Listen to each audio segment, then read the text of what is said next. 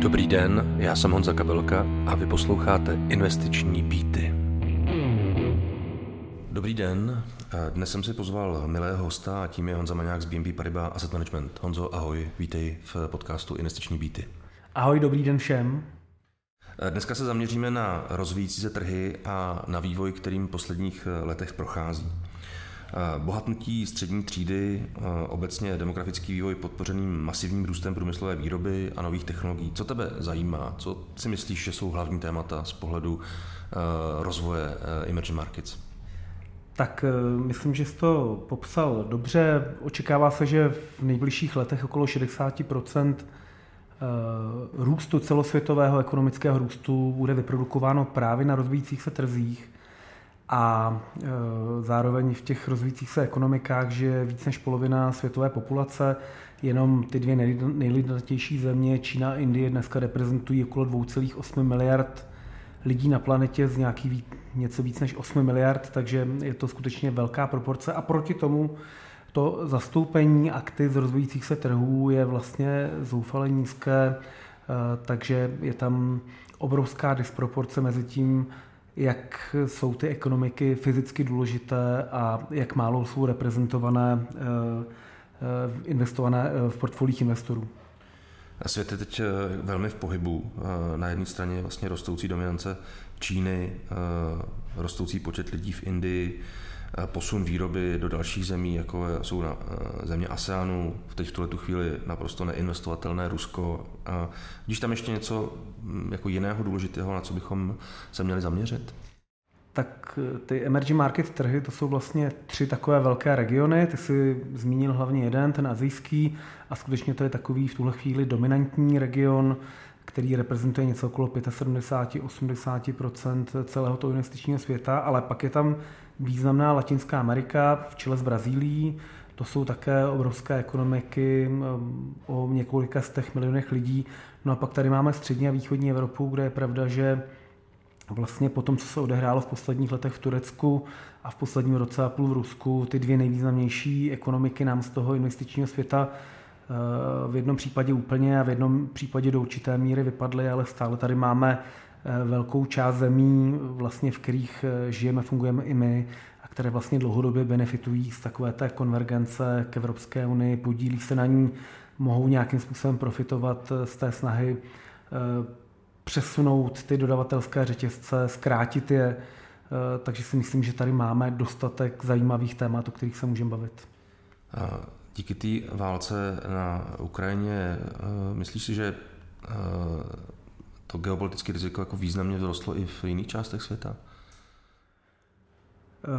Já tak v první řadě si myslím, že nám asi investičně malinko zrostlo, to, to, to malinko poslalo, já se vrátím zpátky. Ehm, to riziko právě v tom, že nám vlastně vypadly některé ty země, které byly orientované trošku jinak a naopak nám zrostla váha té Asie, kde zase dominují eh, banky a technologie případně.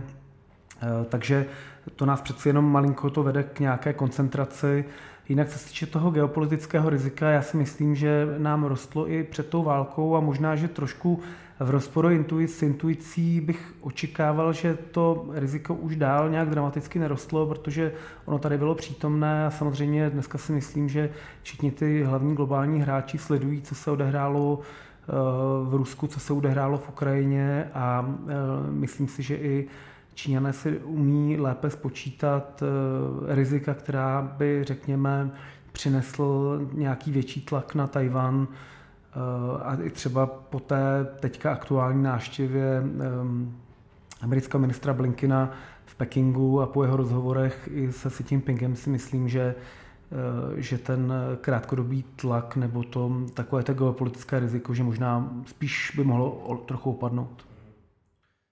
A doba, kdy eh, vlastně rozvíjící se trhy stály na výměně surovin, je víceméně už trochu historií protože teď vidíme obrovský posun v technologiích a, a dokonce v některých eh, segmentech, eh, já bych řekl, světovou dominanci.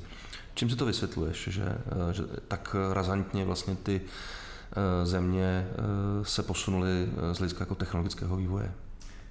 Já si myslím, že to bylo do určité míry řízené, že tam byla velká snaha prostě najít si to své místo v těch globálních dodavatelských řetězcích.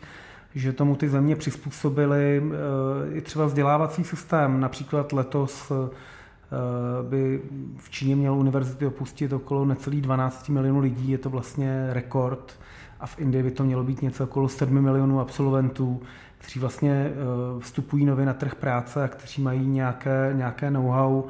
A zároveň si myslím, že, že ty státy na tom pracovaly, podporovaly společnosti technologické. A když se podíváme, byl takový vlastně eh, eh, jak historicky, já nevím, jak třeba v 80. letech, jak se obtížně prosazovaly japonské automobily, dneska to je vlastně zavedená produkce, Později okolo 90. let nebo 0. let to byly korejská auta, eh, které trošku působily legračně. Dneska, dneska jsou to špičkoví inovátoři a podobně si myslím, že vlastně v této době, kdy my vlastně měníme eh, to médium, kterým poháníme tu naší flotilu, takže v podobné startovní pozici jsou čínské automobilky. Takže myslím si, že ten posun tam je a je do určité míry řízený a do určité míry daný tím, že velká část těch spotřebitelů právě žije v těch rozvíjících se zemích a, a ti výrobci jim rozumí. Takže vlastně důraz na znalostní ekonomiku je vlastně ku prospěchu toho vývoje. Přesně tak. Eh, hodně se mluví o Číně a o Velké Číně, ale co další země? Co Indie, Větnam, Malajzie, Tajsko?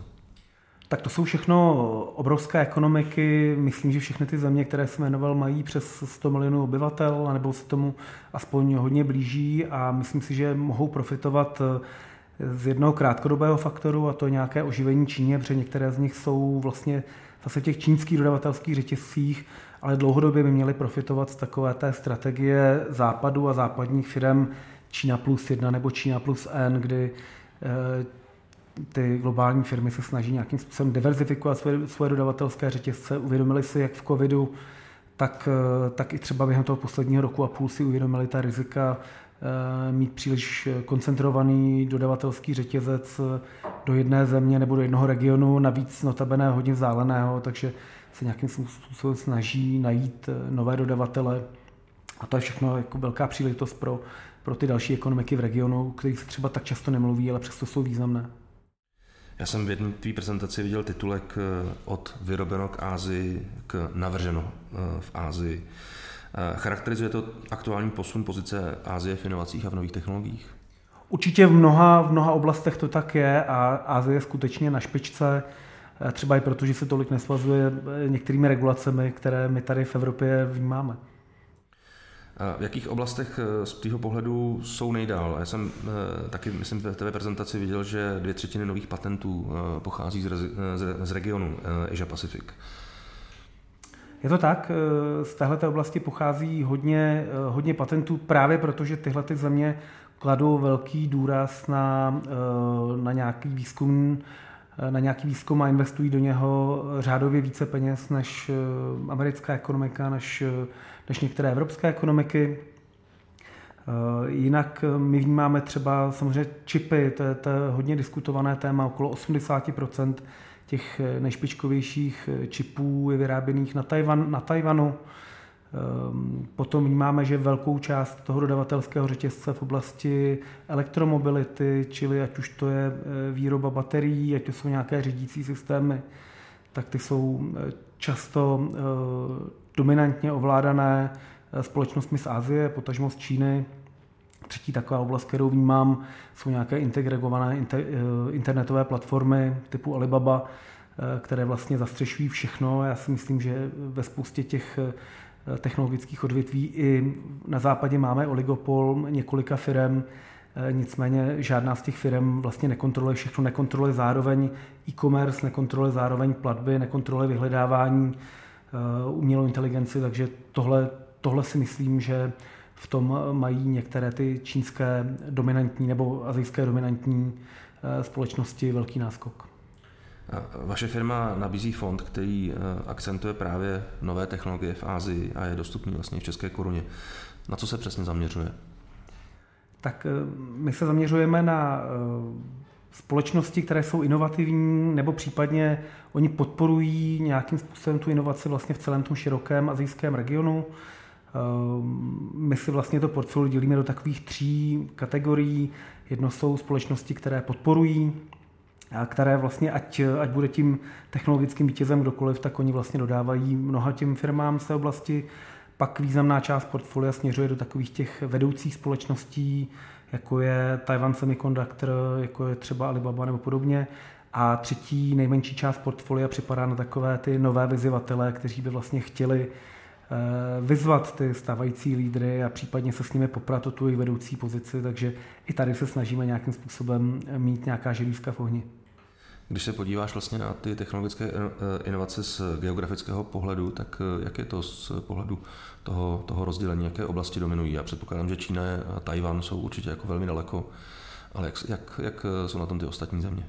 Eh, je to tak, vlastně Čína má v tom našem fondu technologickém okolo 50% váhy, tady mám potom řádově nějakých 14-15%, takže tohle jsou skutečně dominantní hráči, ale my evidujeme zajímavé společnosti v Indii, například společnost Infosys a e, vlastně sledujeme napříč celým tím regionem nějaké zajímavé společnosti, které nás oslovují a které nám připadají být takovým dobrým diverzifikátorem do toho portfolia. My jsme se už trošku dotkli toho e, politického rizika, ale jak, jaká vidíš obecně hlavní rizika? E, je to vývoj lokálních měn, řekněme nějaká politická případná nestabilita, co, co ESG v tady té oblasti? Tak um, obecně bych asi zmínil ta politická rizika. Přeci jenom je potřeba připomenout, že Čína v posledních několika letech měla několik vln takové zvýšené regulace. Například před dvěmi roky se rozhodla snížit angažovanost zahraničních investorů v oblasti vzdělání. Takže to je jedno, jedno z rizik případě těch měn to nevidím až tak černě, tam bych to viděl v podstatě to riziko jako symetricky rozdělené jako příležitost nebo hrozbu. Dneska celá řada těch eh, velkých eh, rozvíjících se ekonomik a potažmo těch azijských ekonomik eh, jsou velkými držiteli devizových rezerv, kterým jsou schopné chránit tu svoji měnu a navíc tím, že ty ekonomiky jsou velmi exportně orientované, tak ty lokální měny ve mají tendenci posilovat. Navíc do třetice máme za sebou takový ten cyklus růstu úrokových sazeb v Americe, s kterým je spojené i posilování americké měny, které si myslím ty eh, emerging ekonomiky ustály v tomhle cyklu velmi, velmi dobře, takže, takže si myslím, že to, eh, ta rizikovost z této eh, oblasti mírně klesá. V oblasti ESG bych asi zmínil, že i Eh, tenhle ten region se snaží nějakým způsobem se přiblížit těm standardům, eh, dochází k nějakým eh, k povinnosti firmy musí o sobě zveřejňovat nějaké ESG parametry podobně, jako to vidíme v Evropě, podobně jako to vidíme ve Spojených státech a věřím, že v čase bude dál, řekněme, budou konvergovat ty standardy, tak abychom mohli těm datům ještě lépe věřit a, a nebo ještě více věřit a, a mohli, mohli teda se na ně s důvěrou spolehnout. Tak ono konec konců, pokud eh, analytici analyzují nějakou globální společnost, která vyrábí eh, v této oblasti, tak vlastně eh, analyzují i ty dodavatele, takže ten tlak vlastně přichází i v rámci toho, toho výrobního řetězce. Přesně tak to je. Ten váš fond se zaměřuje na novou vlnu inovací. Co si pod tím mám přesně představit? Jak jsem říkal, nás zajímají jak ti etablovaní lídři, tak nás zajímají i ti jejich potenciální vyzývatele, ale vyhledáváme ty příležitosti v několika oblastech, jako je automatizace, eh, kam třeba spadá právě i eh, nějaká, řekněme, snaha snížit náročnost na eh, řekněme, na, na, na živou pracovní sílu, protože přeci jenom v tom regionu také populace výrazně stárne. Zajímá nás to velké dnešní téma cloud computing a umělá inteligence, zajímá nás elektromobilita, Eh, zajímá nás energetická transformace, my vidíme velkou snahu prostě s tím eh, rychlým ekonomickým růstem. Je spojená velká potřeba eh, energií a ty ekonomiky se snaží ty energie získat jak z těch tradičních, tak z těch inovativních obnovitelných zdrojů. A možná další oblast, kterou bych zmínil, je oblast zdravotnictví a nějakých zdravotních pomůcek zase spojená s nějakým stárnutím populace, nejenom teda v tom azijském regionu. Já když se vlastně dívám na výstupy různých analytiků, tak při komentářích o tom aktuálním vývoji ekonomického růstu, jak oni vlastně hovoří primárně o emerging markets pro to nejbližší období. Takže vlastně je určitě dobře uvažovat o doplnění do portfolia právě i této oblasti.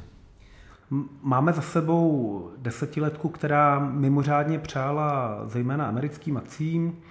Předtím zase desetiletka byla celkem příznivá právě pro rozvíjící se trhy a navíc i makroekonomicky jsme v situaci, kdy eh, řekněme ty rozvinuté země užívají po covidu už nějakou dobu a spíš se obáváme nějaké recese, jestli přijde, jak hluboká bude a naopak ty rozvíjící se země jsou v jiném stádiu, jim trvalo delší dobu se covidu zbavit, takže vlastně ožívají po covidu eh, až vlastně v téhleté době. Možná, že to oživení je dokonce mírně pomalejší, ale je, může tam být nějaký efekt, kdy vlastně ty otěže růstu od těch rozvinutých zemí převezmou právě ty rozvíjící se a to by mělo prospět i jejich akciovým trhům. Tak to bylo téma velmi dynamického, ale zároveň také velmi inovativního trhu uh, emerging markets nebo rozvíjících trhů. Já moc děkuji Honzo Meňákovi z BNP Paribas. Honzo, děkuji za pozvání a přeju příjemný den tobě i posluchačům. A já se budu těšit na další investiční býty. Investujte chytře. www.kkip.cz